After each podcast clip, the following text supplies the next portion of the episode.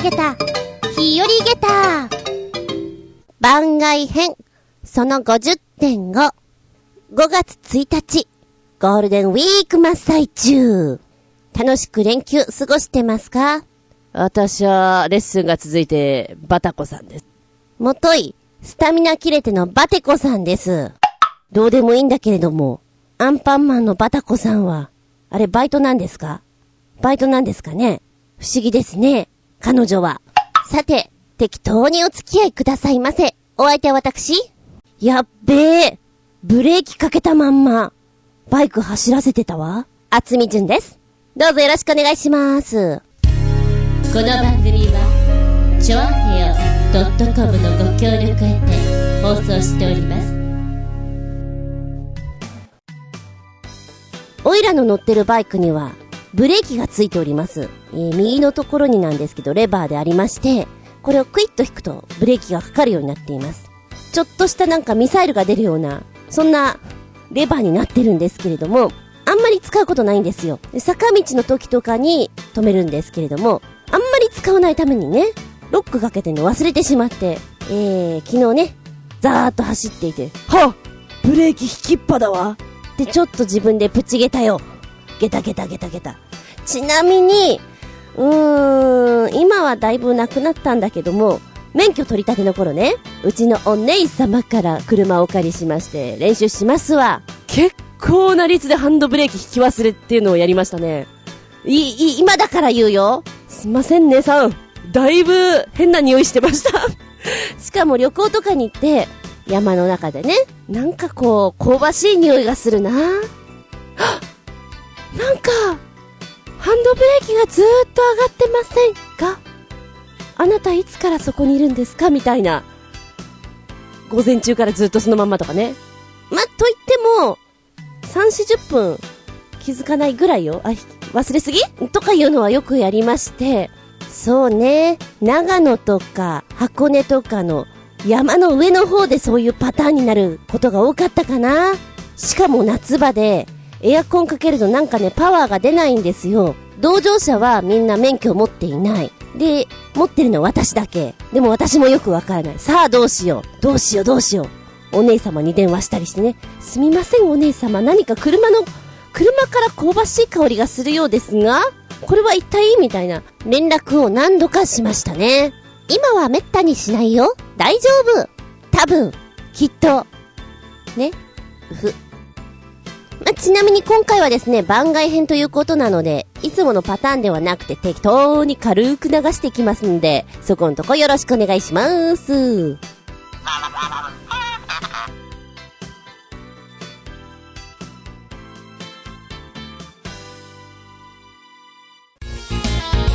メッセージタイム。ごめんごめん。急に番外編やることになったので、本当はね、あの、各週のパターンがあるじゃない？で、今、その火曜日の各週パターンと、ずらさないために、もう一回放送増やした方がいいかなということで、入れることにしたんですけども、旅かなんかに行ってしまえばちょうどよかったんだけどもね、行きたいとこあったんです。志賀高原の、志賀草津道路、4月26日に、まあお話によると、この雪の回廊のルートがオープンするという話だったんですね。で、1週間ぐらいは、本当にこの、雪の壁を見ながら走行できるという快適なルートだというのを聞いたんですけれども、なかなか忙しくて、うーん、5月1日までだったら多分行けないな来年は行きたいななんて思いながらね、えー、ずんこ先生とかしてるわけなんですけども、なので、メッセージフォームの方とかもちょっとギリギリになってしまったので、今回51でくれたメッセージも前借りして使わせてもらいますよ。コージアットワークさん。ええええ、前借りですとも。メッセージ、お邪魔しまーす。いらっしゃい。風邪の初期には、葛根糖とビタミン剤とアルファリポ酸のコンボが効きます。そしてできるなら、喉にメンソレータムを塗るとさらにいい感じ。生命の危機があってもいいから、速攻直したい時は、布団の中にダニ殺し、連続運転モードにした布団乾燥機の放送突っ込み、強制的に体温を上げまくって昏睡すると、若干の不整脈を起こしますが、かなりの確率で風邪が治ります。ただしこの方法は喉を痛めることがあるので要注意。知り合いの意思によると、理論的には正しいけど、やるやつはバカ。死んでもいいなら、やってもいいけど、だそうです。ええー、そうね、喋る仕事じゃなければ、別に先生とかしてなければ、あの、多少喉の調子が悪くてもそんなに問題はないかな。でも、基本はほら、役者やってるので、一応出せないと困るの。この方はどうかな？うん。ただ一回ぐらいはどんなのか試してみたい。自分の肉体で。あ、こういう感じなんだみたいな。一回ぐらいはね。不整脈ってでも怖いな ピンポン。良い子のみんなは真似しちゃダメだぞ。ピンポンピンポン。体力に自信があって、バカなことをやってみたい人は、お試しあれ単純なリズムにはまります。ドラマも、ドラマじゃない。ドラムもそうですが、ブルースギターのシャッフルなども催眠効果みたいなものがあり、一人で練習していると延々弾き続けて、最後は廃人になってしまうと言われ、法律で2時間以上同じコードを弾き続けることが禁止されています。されてません。何でもありません。なぜ嘘をつくの？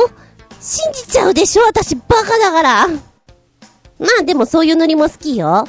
えー、シャッフルの主な例は下のリンクどうぞっていうことで教えてくれました。2時間ずっとやってたら、なんか頭のフレーズがどっかおかしくなりそうな気がします。確かに。わざわざくっつけてくれて、メルシー。外猫のバイキングで思い出すのは、外猫の皆さんが打ち上げられた大きなボラにまたがっての共演。3時間ほどでボラは綺麗な骨格標本になってました。あと、里子に出すために保護した子猫が、人慣れしないで困っていた時に、たまたま特売で手に入れたサンマの刺身をあげたらいきなり目が、キャーン翌日から慣れ慣れの家猫に変身しました。変身？大きなお魚加えた猫の画像は昔のブログからどうぞということで画像をつけてくれました。うわすごく可愛いですよ、これ。お魚くわえたドラ猫、かわいいまさにこれは生で見たいちゃんと加えてけるんだね。こんなイラストみたいな猫を見ることないからすごくかわいいわ。一応ご本人様に確認した上で、ブログの方にアップできるか、やりますね。お楽しみにしていてください。うーん、載ってなかったら、うーん、まあそういうこともあるよね、と思っていただけたらいいかな。ずんこ先生風に言うなら、心の目で見てください。心眼で。心眼を鍛えてください。ってな感じ？お便り、メルシーボク。おうおう、フランス語だけどよ。イントネーションだいぶ違うと思うぜ。続いて新潟県のひなチョコヨッピーさん。ずんこさん、こんにちネギネギ。さて、最近のニュース記事によると、人から、かっこ、一人カラオケ専門のカラオケボックスが、都内に続々とオープンするとか、ずんこさんは一人カラオケできますか？僕は一人カラオケに行くんだったら、自分の車でオーディオをガンガン鳴らしながら歌った方がいいと思う方です。それではごきげんよう、ジェラララララー一人カラオケ。何度もやりました。と言っても、あの、遊びに行くんじゃなくてお稽古の一環として行ってることが多いので、マイクは使いません。基本的に。何かイベントがある時に曲を選ばなきゃいけない。そんな時に、まあ、基準として探しに行くのもありながらやりますね。うーん。イベントだとディズニー関係が多かったりとか、あとはミュージカル関係が多かったりするので、もう履歴は全部それになりますね。で、時たま、あの、気分転換するためになんだかしなきゃロックを入れてみたりしてね。最初さ、この一人カラオケに行くのがとっても恥ずかしいなと思っていたのね。なので、全然、全然もう、あの、必要ないんだけど、楽譜とかを持って、あえて、それが見えるような状況にして、すみません、と言って、まあだいたい1時間か2時間やって帰ってくるというパターンですね。地方とかにいても、ずんちゃん今何やってるのもしあれだったらね、仕事の合間で暇だったら会おうよとか読めるあって、あ、今一人カラオケ中ですって連絡すると、あ、じゃあ遊びに行く行くいや、ごめん、今練習中なんだ、稽古中だから後でねっていうやりとりを結構しましたね。慣れるともう全然大丈夫。むしろ昼間とかに行くと大きいところ通してくれるので、全然いいな。なんかこんな一人カラオケ専門じゃなくても全然 OK です。でね、テレビ見ていたら、カラオケボックスなのに、お寿司がとても美味しいと。で、しかもそれがすごく安いというのをやっていたのですよ。で、よくよく見たら私がもともと住んでいたね、町で、えー、知らなかったんだけど、あ、確かにそこのカラオケ屋さん何度か行ったことあるな、お姉ちゃんと、と思ってね。行きたいなお寿司を食べに。という目論みがあって行ったことありますよ、一人で。えー、その時はお稽古じゃなくて、お寿司を食べたくて行きました。で、確かね、あれがね、5時を過ぎると、お寿司が5貫で100円とかそのぐらいになるんですよ。多分サービスタイムってやつですよね。お客さんが入りづらいから。で、5時ぐらいを待って、すみませんお寿司お願いしますって言ったからもう明らかに寿司狙いだよね あの人はお寿司狙いで来たんだね。で、ちょうどそこのカラオケ屋さんが月曜日と木曜日かなんかに行くとケーキが無料でつくみたいなのもやっていて、チッケーキがつく日に行けばよかったっていうのは後悔しましたね。その後は行ってないんですけど、でもね、私バイクに乗るんですけど、全然メットの中で歌ってますよ。車に乗ってる時も全然歌いますよ。相当歌いますよ。あれでもみんなやるよね。たまーにご機嫌そうに歌ってる対向車の人を見ます。歌ってるなあの人みたいなね。わかりますよ。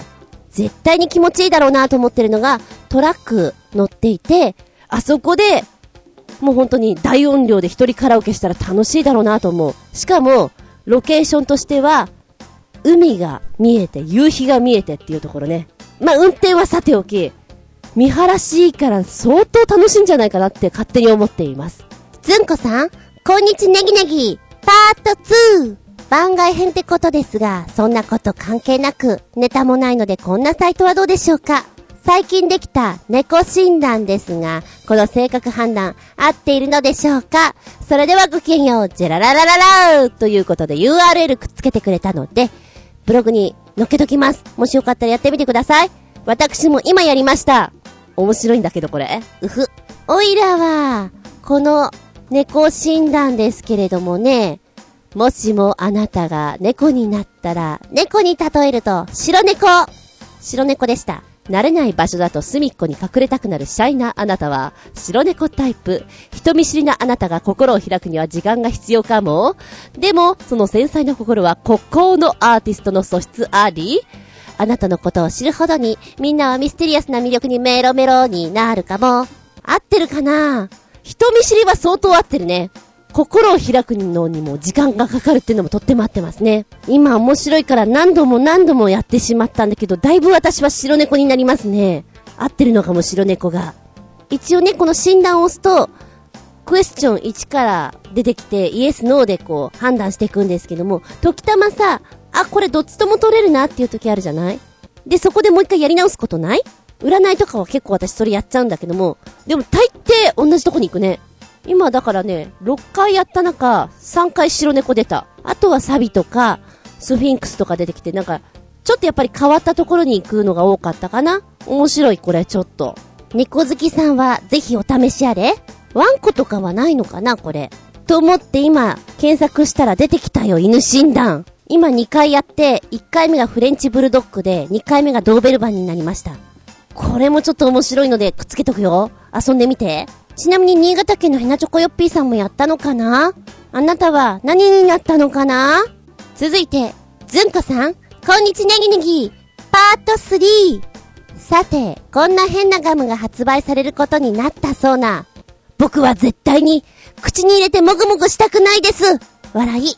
それではごきげんよう。ジェラララララ何が出るかな？何が出るかな？ということで教えてくれたのは、サバ味噌ガムまずそう。サバ味噌ガムだよ。魚辺に青と書いて、サバ味噌ガムだよ。うわぁ、何度言ってもちょっと衝撃的な。一応、さらに、先を行く次世代ガム。その脳が冴え渡る圧倒的なこだわり。これまでにない最高の体験をあなたにって。最高かなうおー、ば、罰ゲーム？ええー、なんかガムで味わってるとそのお魚の味がするっていうのが衝撃的だよね。サプリメント感覚のガムだということで、サバ味噌ガム500円。ただ、一応完売御礼らしいのでございますよ。えー、どんな人買っちゃうんだろう。衝撃的だで、もともとは、受験生が勉強しながら食べられるガムを作ろうとして、ああ、頭が良くなれたらいいんじゃないの？と言ったら DHA だよね。っていうところから、DHA でしょ ?DHA。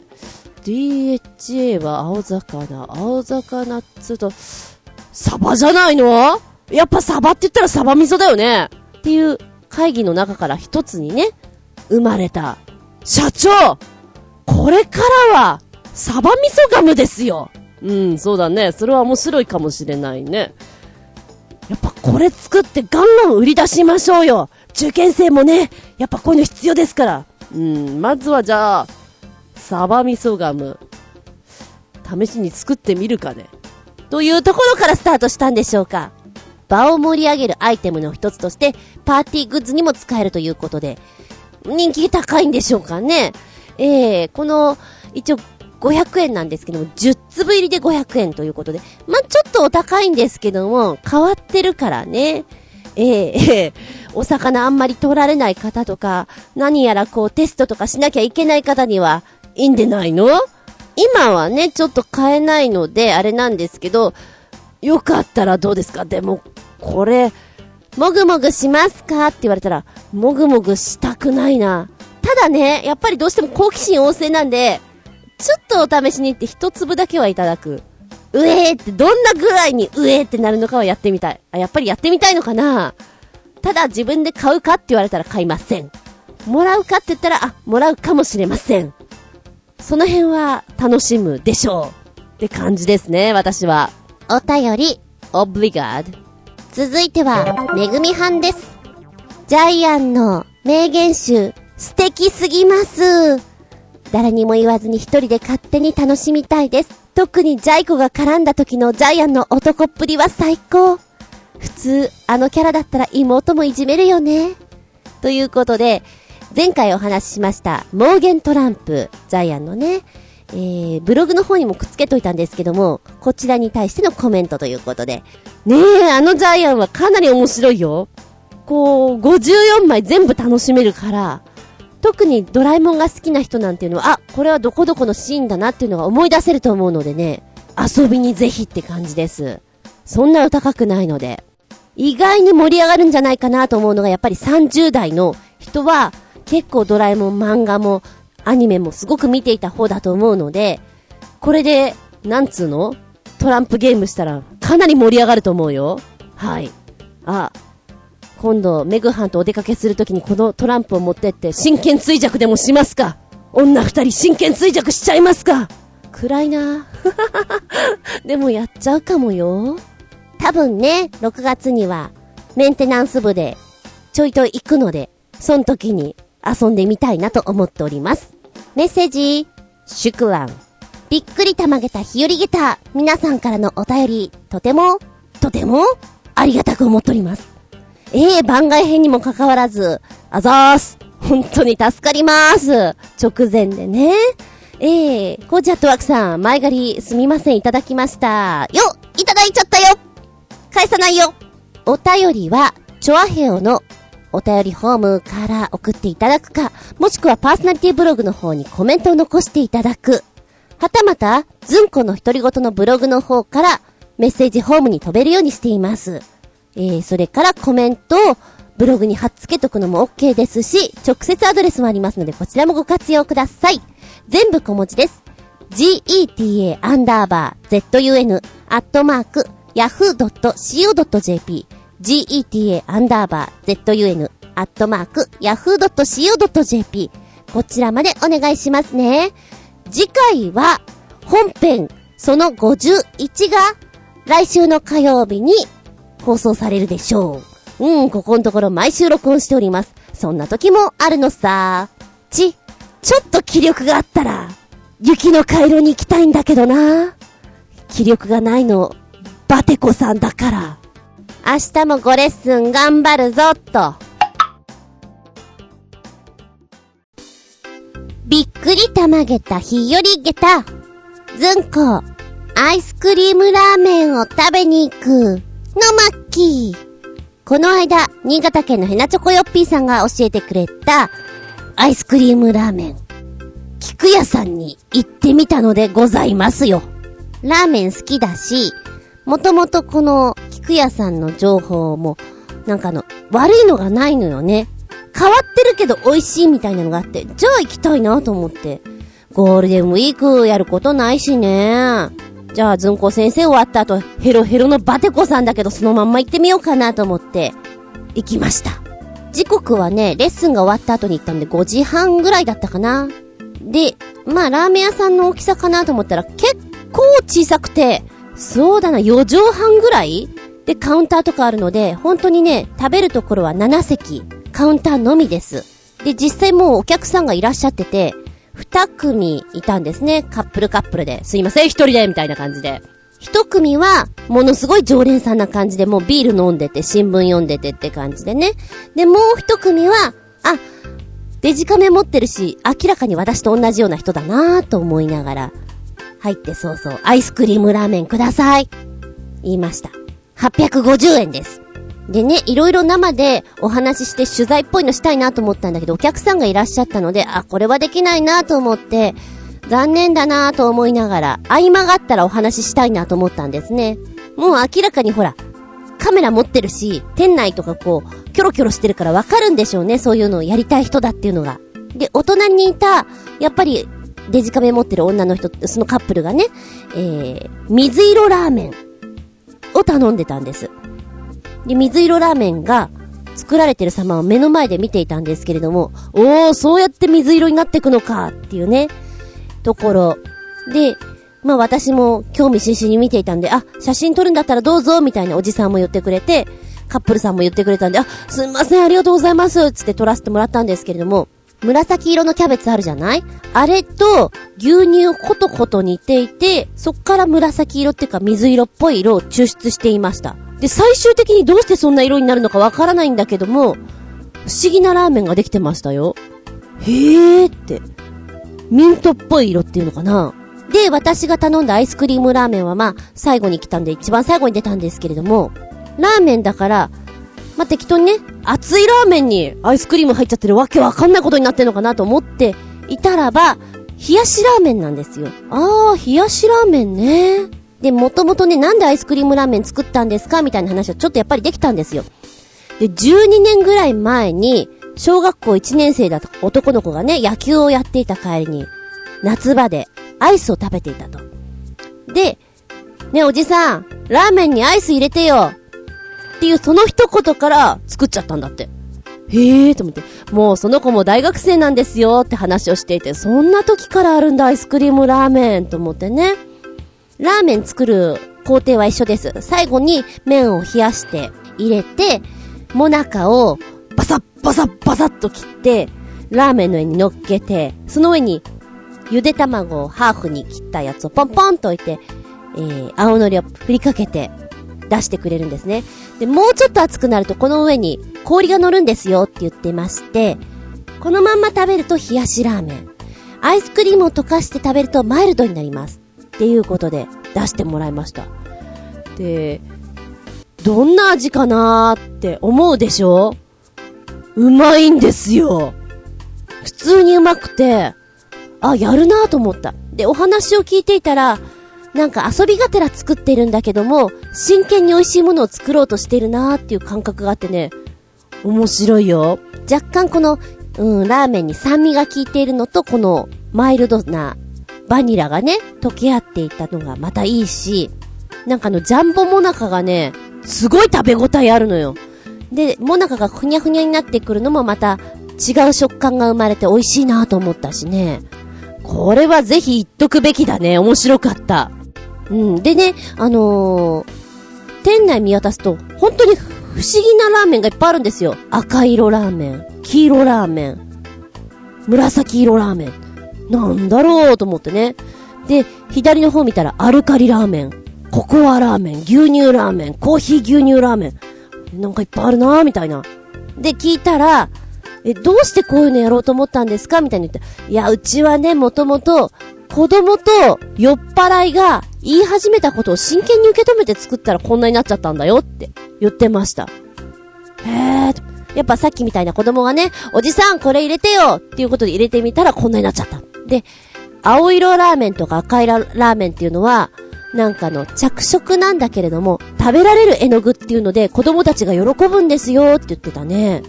なんか実験みたいでね、面白いなって思って見てたんですけども、この水色ラーメンのスープに、お酢を垂らすと、スープがピンクに変わるんです。ヨーグルトみたいになってねあ、まあ牛乳入ってるからそういうことなんだろうけれど、これがまた実験的で子供には大受けらしい。で、アルカリラーメンって気になるでしょ？これね、これ入っちゃってるんですよって見せてくれたのが、冷蔵庫から出してくれたアルカリ電池。えアルカリ電池入っちゃってんの？入れてるんですよ。で、この小さいのが小学生用で、こちらの大きいのが大人用でね、教えてくれて、もうおじさんニコニコしながら話してくれるんですよ。面白いなぁと思って。え、これは、めったに出ませんよね。いや、でもね、出るんですよ、これが。あの、受験生だったね、近くの女の子が、勉強しない、勉強しないって言われていて、これをね、3回食べたら、なんと青学受かっちゃってね、みたいな話をして。まあ、いろいろね、話が持ってるのかもしれないんだけど、エピソードがまた面白くて、たった一人で行っていても、楽しめます。うん。屋台のおじさんと話すのってこんな感じかなと思って。で、さらにここのおじさんはね、ものすごくサービス精神がありまして、私が食べてるのはアイスクリームラーメンで、まだ真夏でもないからね、食べてるとお腹が冷えるでしょって言って、最後にホットコーヒーを出してくれるんですよ。え？何ですか？これって言ったら、うん、口直しだよって言って。なんてサービス？えー、先ほど水色ラーメンを食べていたカップルの男の人はですね、何もらっていたかって言うと熱いラーメンを食べていたんで、まあ普通にアイスコーヒーが出てました。常連さんっぽいビールを飲んでいたカップルさんは何をもらっていたかっていうと、お茶とアイスコーヒーかな？もらっていましたね。あ、これはお土産にどうぞ、つって、缶コーヒーもらってましたよ。すごいサービスと思って、さらに驚いたのは、あのー、帰ろうかなっていう風にカップルさんが言っていてね、帰ろうとした時に、あ、お姉ちゃんこれあの、口直しねって。チョコレートが出てきたんですよ。板チョコ、ダースなんだけど、ええー、チョコレートと思って、そしたら私のところにも、あ、これあげるね。あの、口直しだから、女の人だけねって言って、くれたんですけど、こんな時には女子でよかったなと思って。もうなんか、ただでもらえるものってどうしてこんなに嬉しいんだろうみたいな、ハッピーな気分になりまして。で、あのカップルさん、カップルさんいなくなって私と1対1になったんで、まあ、多少お話ししてたんですよ。今まで作った中で、これはダメだなって思って消えたの何ですか？うーん、いっぱいあったんだけどね。ああ、トロピカルラーメン？って言うんですね。え、トロピカルって何ですか？って言ったら、あのね、女子にも嬉しい。絶対食べたくなるようなラーメンにしようと思ったんだよねっていうのね。え、で、中は何ですか？フルーツなんだよね。え、旬のフルーツを入れてみたんだよね。すいません、それは、冷たいラーメンですよね。うんうん。温かいラーメンで作ったんだよね。でもね、フルーツは温めちゃダメだね。いろんなフルーツで試したけど、バナナとかイチゴとか、美味しくないね。すぐなくなっちゃったよ。あははとか言って笑ってるおじさんがまた可愛らしくて、え、じゃああの、あそこにあるココアラーメンっていうのは甘いんですか？って言ったら、うーん、ほろ苦いかな？あのね、その隣にあるコーヒー牛乳ラーメンなんていうのは結構古いんだよ。いろいろ教えてくれてね。で、あの、もともと近くにあった喫茶店でね、コーヒーラーメンを出すことになってっていうエピソードも教えてくれたんですよ。で、コーヒー豆が、サイパンのコーヒー豆と、ジャワのコーヒー豆をブレンドさせたものでコーヒーラーメンを作ろうと思ったと。その名も、ジャパンラーメン。え？おじさん、サイパンと、ジャ、ジャワですよね。なんでジャパンなんですか？面白いでしょ？いや、面白いけど、なんでジャパンなんですか？それでね、話が続いてっちゃって。いや、面白いところに発想しているなと思いながら。で、結局このジャパンラーメンはどうだったんですか？うん、結局ね、売れなかったね。作らなかったんだよ。止められて、みたいなこと言ってましたよ。へえーと思ってね、聞いてるとかなり面白い話をしてくれるので、素敵です。もう私なんかはゴールデンウィークのアトラクションの一つの感覚で行きましたからね。もう新潟県のヘナチョコヨッピーさんには面白いもの教えてもらいましたよ。でもね、ぶっちゃけここのラーメン屋さんは美味しいと思いましたよ。普通に味噌ラーメンとかも、チャーハンとかも、あ、絶対ここ美味しいなっていう感覚です。そんなお話も後ほどブログの方に貼っつけときますから興味ある方、行ってみたらどうですか？どうもいつもゴールデンウィークはずんこ先生だけで終わってしまってあんまりどこも行けなかったりするんですけど、こういうアトラクションがあると、非常に私のテンションも上がって、ずんこ先生のね、レッスンの途中で今日はラーメンなんだ。アイスクリームラーメンを食べに行くからあと2個も頑張ろうとかね。そんなことを思いながらやっておりましたよ。画像の方がうまく上がっていたら YouTube に落としたいと思ってます。本日の下駄話、下駄5つ。笑い転げた下駄5つ。すごいおじさん、面白かったよ。ラーメンは菊屋さん。こちらのラーメン屋さんは月曜日お休みですね。営業時間は11時から15時。そしてお休み入って17時から20時ということです。おー、私これ気づかなかったわ。危ない危ない。変な時間に行くところでした。結構ね、菊屋さんの情報で検索すると面白い情報がいっぱい出てくるので、本当におじさんが会話好きです。その研究熱心ぶりも面白いので、他の方のサイトとかもちょっとリンクできそうだったらしてみますね。以上、レポート兼ねた、たまげた話でした。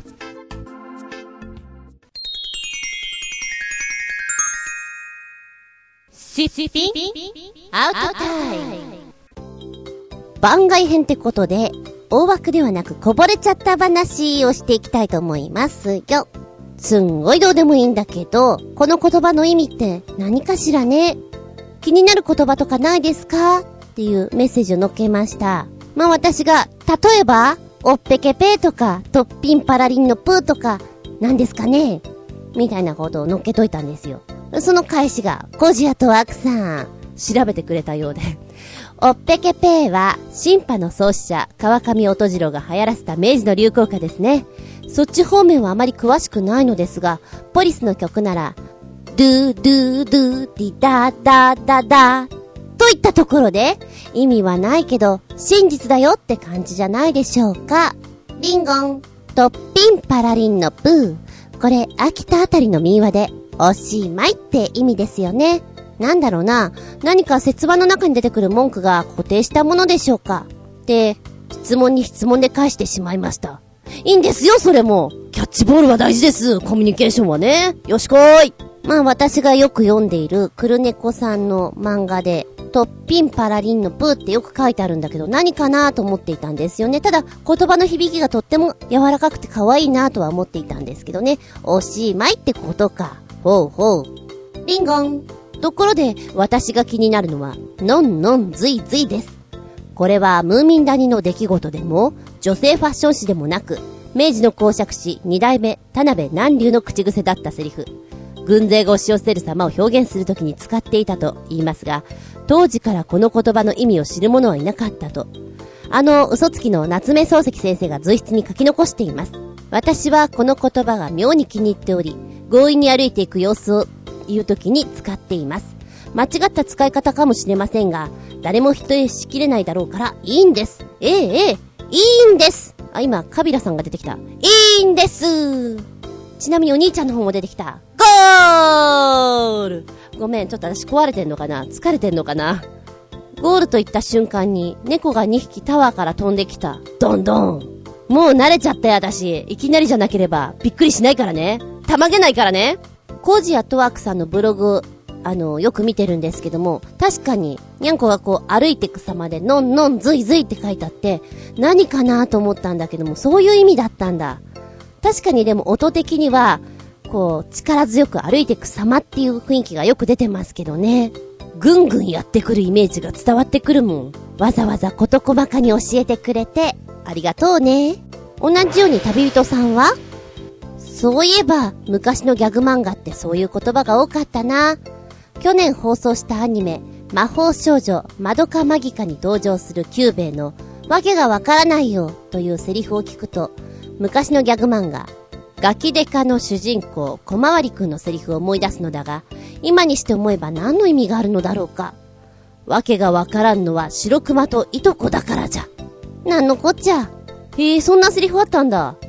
ガキデカ。うーん、見てなかったんだよな。あの、お前、死刑とかいうギャグ持ってました？芸人さんじゃないって なんかそんな真似子を見たことあるな。ギャグはね、確かにあの昔のアニメであればあるほど意味が全然わからなくて流行ってるの多いからね。もう深く考えないで音の響きだけでお楽しみくださいってことなんでしょうか。魔法少女、マドカマギカってあの、この間テレビをつけていたらね、衝撃の映像みたいなので、ちょうどこれを紹介してたんですよ。で、私知らなかったんだけども、アニメなのに残酷なシーンがあって話題になったというので、その3話というところで、すごいもう、メインキャラクターが亡くなってしまうシーンが、すごい話題になったんだってね。ええー、そんな衝撃的なアニメがあるんだっていうのが、それが逆に気になっちゃって、ふっと、この番組表見たら、今、MX のテレビの方で夜中にやってるんですね。ええーと思ってつけてみたら、ちょうど2話からで、あ、その衝撃の3話見られるんだと思ってこの間見てみました。確かに、衝撃的なアニメだなと思って。えー、世間様ではこんなのが流行ってるのか、おばちゃんは勉強になったよって思って見てます。なんとなく、まあ、ちびっこは見ないんだけれども、中学生とかね、アニメが好きな子とかは、こういう話題知っといた方がいいかなと思って、なるべく見ようかなと思いながら、見れてないのが現状なんですよ。だからね、情報もらう限りには、なるべくこう、携わろうとはしておりますよ。で、たまに、レッスン中にその、ギャグとかを使ってあげるとウケるんだよね。若干受けるのが今、ローラの真似、オッケーとかいうのをローラ風にやってあげると、ちょぴっと受けます。でも若干、ローラの真似をする自分の方が恥ずかしいので、一回ぐらいしかやったことありません。慣れてきたなーと思って、あ、ここでちょっと笑わしてあげようかなっていうぐらいの、ぐらいでやってますね、ローラは。じゃあ、新潟県のひなチョコヨッピーさんはどんなのが気になっちゃう？ずんこさん、こんにちネギネギ昔、こんな変なネーミングのインスタントラーメンが発売されていますが、意味がよくわかりません。笑い。とっぱち辛草、え？とっぱち辛草やんつきラーメン。あ、とっぱち辛草やんつきラーメン。さっぱりわかんないね。博多もんは？お、なにこれ？早口言葉ですかちょっと待って、落ち着け。博多うもんはおうどんもん。青竹割って、へこに角張ってんラーメン。うわぁ、もう一回言いたくないわって感じだな。あの、MC とかでこれ喋んなきゃいけないとき嫌だね。噛んじゃう噛んじゃうみたいなね。えーと、コメント戻ります。僕はこの二つのラーメンとも食べたことがありますが、いつの間にやら、スーパーなどのインスタントラーメンコーナーから消えちゃいました。それではごきげんよう、ジェラララララえーと、美味しかったのかな？び、微妙？まあ普通？あるよね。そんなにまずくないのに消えてしまうラーメン。それはそれは昔の話ですよ。35過ぎの人はわかると思います。たこ焼きラーメンっていうのが売っていたんです。えー、小学校高学年とかかなダンプ松本さんが、わかるかな？ダンプ松本さんって、えー、女子です。プロレスラーです。悪役系です。怖い人です。っていう印象を持ってた方なんですけど、この方がプロレスをやめて、やめて？多分やめた後だと思うんだけども、CM 出ていて、たこ焼きラーメンっていうのをやってたんですね。で、私結構これ好きで、美味しいな美味しいなと思ってよく食べていたんですけれど、なんかいつの間にかなくなっちゃったな土曜日とかはね、学校終わってよく食べていたよ。割と生姜が効いてて美味しかったのに。でもあんまりにも変な名前のついてる商品名だときっとさ、あの会社の人もすごい省略して読むんだろうね。あの、突発発注かけといてとかさ、博多うもんどうよ人気どう？とか、そんな感じでこう、ものすごい省略して言うんだろうなとか思う。だってこれ全部言うと大変だもん。でもやっぱり商品化されてるってことはものすごい会議を受けて、それに決まったわけだから、その戦略会議とか相当面白いことになってんじゃないかなっていう気がする。番外編って言うと何思い出しますか？これは今回のメールホームにくっつけときました。新潟県のひなちょこよっぴーさんは、番外編ってすぐに思い浮かぶのが、アニメ、軽音の番外編で、軽音第1期は本編全12話ですが、実はそれとは別に番外編が2話ありましたし、軽音第2期は本編全25話ですが、それとは別に番外編が3話ありました。番外編がこんなにあるアニメも珍しいです。っていうか、番外編の方が数段面白かったような気がします。おー本編よりも番外編が面白いとな。あるね、でもそういう時ね。まあ、私が知ってる限りでは、洋画とか、スピンオフとかそっちの方浮かんじゃうんだけれども、アニメでそれはなかなか変わってるかもしれない、確かに。でもなんか本編と違って活躍する場が面白いっていうのは、ファンとしては嬉しいものじゃない？いつもよりも、2話、3話、別バージョンでお送りしておりますみたいなのは、ちょっとヒャッホーって気分がするな。超スペシャルおまけバージョンっていう感じが私は好きですね。リンゴン。めぐみさんはこんなコメントですよ。番外編って言うと、ベルサイユのバラガイデンを思い出します。絵柄が変わる前のキラッキラなベルバラがいいなあー、わかる。お星様がいっぱい浮かんでるの、みたいなね。また素敵だったりするのよね。少女漫画は。あの星をいくつ数えたことかみたいなね。顔の半分以上が目だよみたいな。あれがまたいいんです、いいんです。でも結構あのベルバラ内容が濃くだから、子供ながらに読んでいて怖いなーっていう印象をすごく受けてます。あのギロチンとか。ああ、なんか、なんて恐ろしい漫画なんでしょっていう印象もありますね。やけどのシーンとか。ちなみに、宝塚のベルバラって結構有名なんだけども、見に行ってる時に、本編をメインにしているんだけども、外伝のキャラをバンバン出してくるっていうのは結構ありましたね。だかアニメ見てる人とかね、漫画を知ってる人はちょっと嬉しいんだよね。あ、このキャラクターここで出てきたみたいな。こう、話が被さってきてるのが面白いなっていう、サービスあるじゃないっていうのは思いました。すんごいどうでもいいんだけど、味噌汁の具は何が好き？おいらね、すんごい汁物好きなんすよ。びっくりするぐらい汁物が好きで、今はちょっとめんどくさいから、あのー、味噌汁とかガンガン作ったりはしないんですけども、時間がある時にはね、何かっつうとこう、味噌汁がてらにこう、何でもかんでも入れてしまう。ごったにのように。今日はこんなん入れちゃいましたとかやってましたけれどね。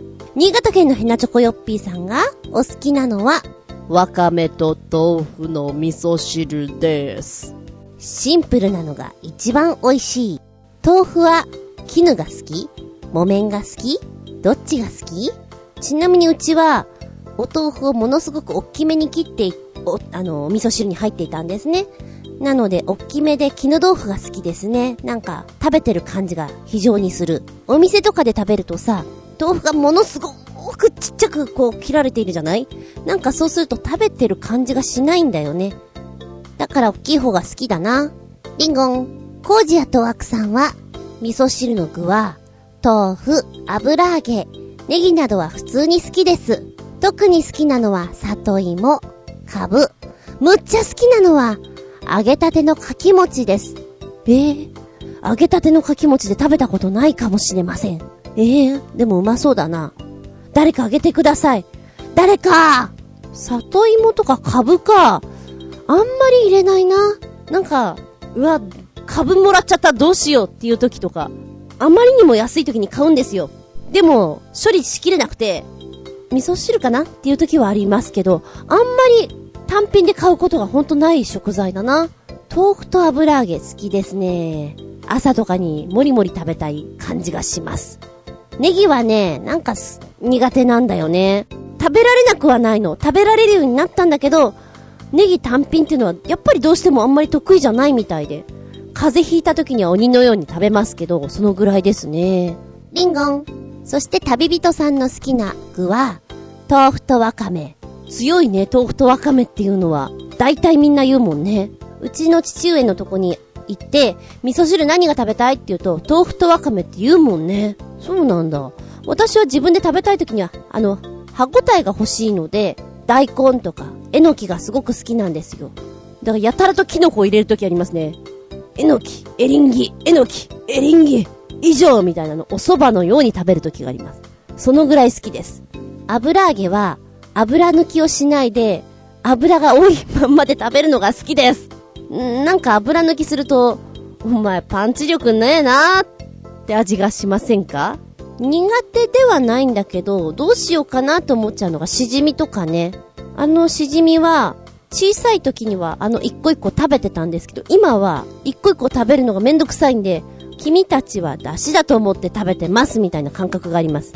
割と私の周りはそれが多いな。まあ一人暮らしだからよくやるんだけれども、何にもないや食べるものとか、めんどくさいやっていう時に、味噌汁にご飯投入して、そのまんまかっこむというパターンなんですけど、うん。最後にこう、卵をね、落としていただきます。最高のごちそうになります。一人暮らしだからできます、これ。え？鍋からは食べませんよ、直接。鍋からはちゃんと移して食べますって。女の子ですから。そこだけな。まあそんな感じで、今のみ、えーアンケート的なものは結構昔のメールフォームにくっつけてたやつですね。味噌汁はいいよなうまいよなこう、飲食店とかに行ってさ、味噌汁がうまいとホッとするよなっておっさんか、私は。ぬるいのはダメだね。熱々で出してほしいので、ちっとか思いますね。なんだか意外にテーマを決めないでこぼれ話だけで持っていくのも、話が広がって面白いかもしれないってちょっと思ってみたりして。で、番外編。私が思うには、うん、作り手側としても番外編っていうと気分一新で面白い。役者側としても、なんか、いいね。俺主役なんだ、みたいな、なんかの、別な視点っていうのがすごくいいじゃない？だからなんかどんどん作ってほしいな。ドラマにしろ、映画にしろ、いいと思うんだけど、漫画にしろね。なんか番外編だからこそ特別バージョンでコラボレーションも入っていてっていうのがどんどんできるじゃない。あれがなんかお得感があってね、福袋みたいな、びっくり箱みたいな感じで好きです。いいと思います。そんなこぼれ話をしつつすっぴんアウト。本日は、こぼれ話と番外編の話でした。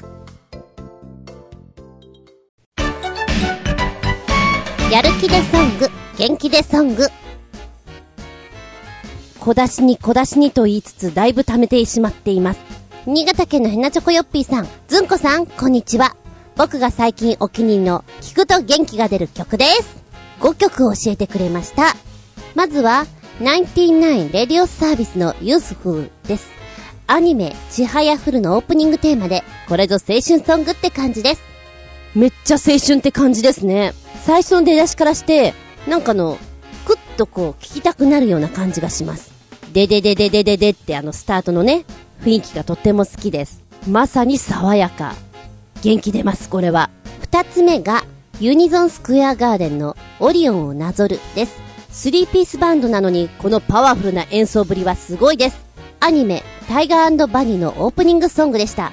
確かに、オープニングソングに匹敵するような、なんていうの、パワフルさ、あります。非常になんか裏声が特徴あるなと思いましたね。でもってカラオケに行って、なんかノリノリでやりたい一曲だなって思います。これなんかほんと車とかでガンガン歌いたいんじゃないかな？3曲目が、ニコ・タッチ・ザ・ウォールズのダイバーです。歌詞が泣かせますし、熱唱に感動します。アニメ、ナルト疾風伝のオープニングソングでした。ごめんね、なんか読み方分かってないから色々書いてもらって、すまないね。歌詞が本当にね、深いなって思います。歌詞もブログの方にリンクしとくので、見られるようにしとくので、ちょっと読んでみるといいかもしれません。これ、朗読したらすごくいいよ。読みたいもん。権利があれば。えー、ちなみに私一発目にこれ読んだ時、ドライバーって読んで、ドライバー？でも歌詞の中でダイバーって書いたんだけどな。って見たら、あ、ダイバーで。またやっちゃって私の読み間違え。よくやるんだけど。あ、ちなみに脱線していい？ごめんね。あの、今ね、ちびっこの方で遊びで、なんかユンケルみたいな飲み物あるじゃない？栄養ドリンク、あれを持ってね、じゃあこれ風邪薬だと思って CM 風にやってごらんって言って、その商品の名前が、ライアップ2000って書いてあったのかな？で、私ずっとこれをライトアップ2000だと思って、2クラス分ぐらいかな？じゃあこれ、ライトアップ 2000! これ飲んで今日も元気にね？っていう CM をやってねって言って、渡してや、やらせたんですよ。で、今日やった4年生かな？がね、ライトアップ、ライ、ライ、ライト？ライトアップ、ライトアップ2000ってやってくれたんだけど、先生、これ、ライアップですよねって言われて、ちょっと自分の中で衝撃を受けて、ええー、みんなだってライトアップってやってたから私ライトアップだと思ってたよってよく見たら確かにライアップ2000なのね。やられた。言ってよ、もう私全然気づいてないからごめんよ。もう、正直に先生の言うことをもう真に受けないで、とか思いながら。あ、ごめんね、プチ話です。ずんちゃんは何を見てるの？うーん、何にも見てないの。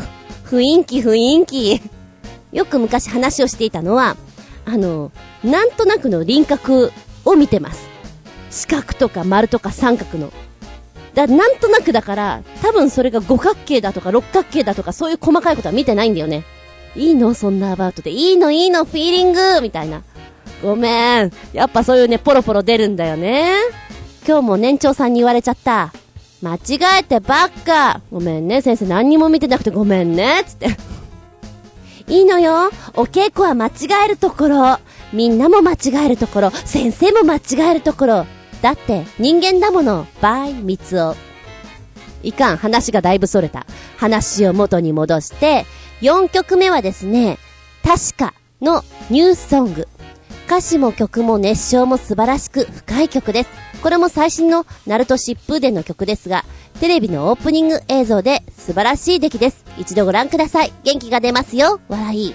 アニメの歌ってあれだよね。オープニングとかは本当にパワフルでさ、これから始まりますよ。ドッカーンっていうこの、インパクト性もあるじゃない？だから聴いててワクワクしてくるようなエネルギッシュな曲が多いから私も好きなんですよね。アニメ自体を見てなくてもその曲が好きとかいうの結構ありますもん。さっきのダイバーとは全く違った感じの曲ですね。こちらのニューソングは。ダイバーは海辺で聴きたい。そして、こちらの、うん、ニューソングの方は高原で聴きたい。そんな感じがします。イメージ伝わるかな？ずんこ風のイメージで申し訳ないんだけど。そして5曲目にご紹介くださいましたのが、ガルネリウスのエバーラスティング。最近メンバーチェンジをして、ボーカルとベースが変わりましたが、ボーカルに伝説のボーカリスト、小野正俊が入り、元々の凄まじい演奏力にマッチしたボーカルに、聞き応え十分ですし、何度聴いても飽きません。それではごきげんよう、ジラララララということで、え、ブログの方にそれぞれ見られるように貼っときますので、時間ある時に、どうぞ、お聞きください。おかしいな。さっきまで見れていたのに、もう一回ちょっと確認しようと思って、YouTube 見ようと思ったら見られないな。なんでだろうな。パソコンおかしいのかなドキドキドキドキ。ごめん。ということで、ラストソングのコメントはブログの方に載っけときます。本日は、ヘナチョコヨッピーさんが教えてくれた僕が聞くと元気になるソング5曲ご紹介でした。この番組は、ちょあへよ .com のご協力へて放送しております。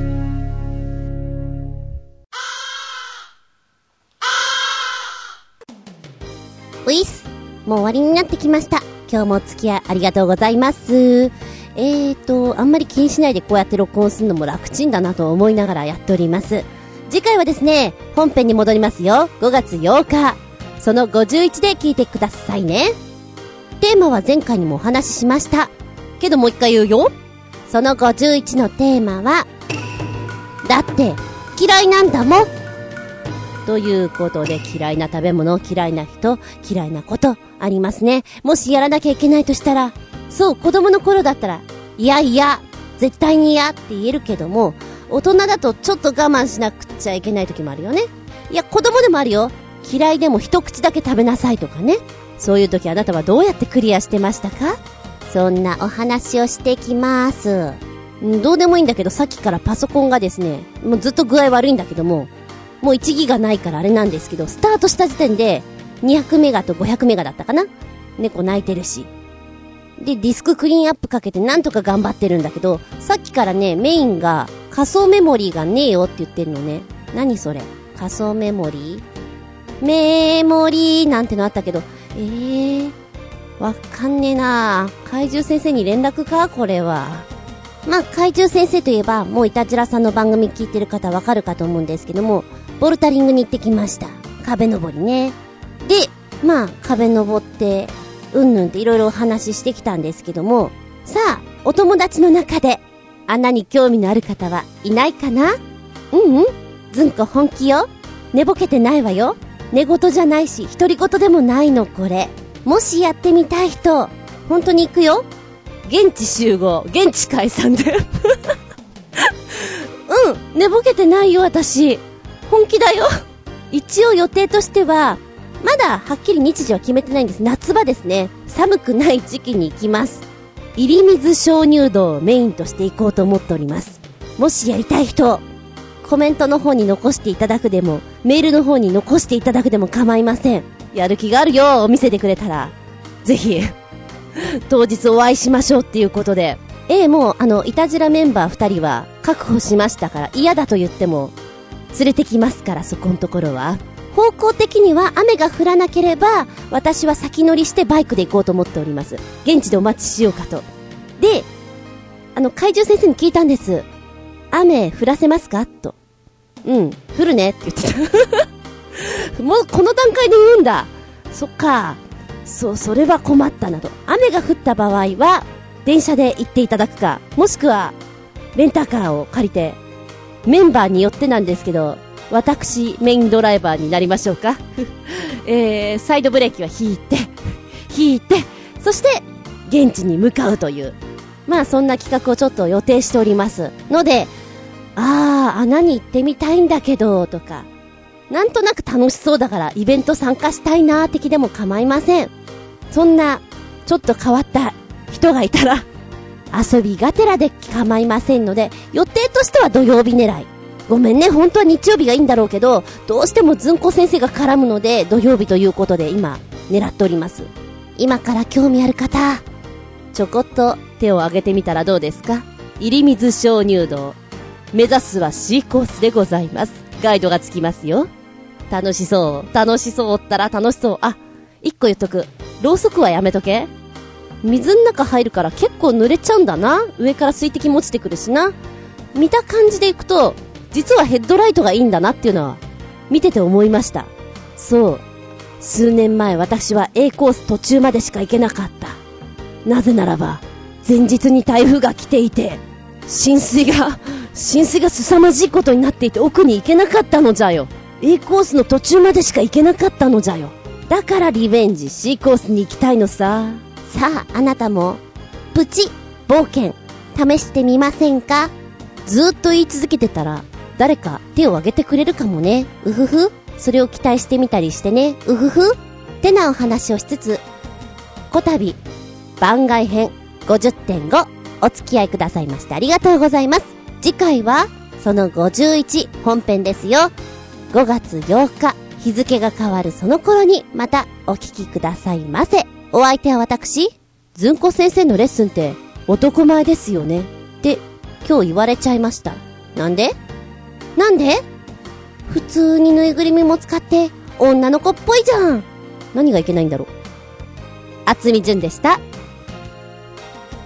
見舞い、聞く舞い、話す舞い。ずんこの話も、もうおしまい。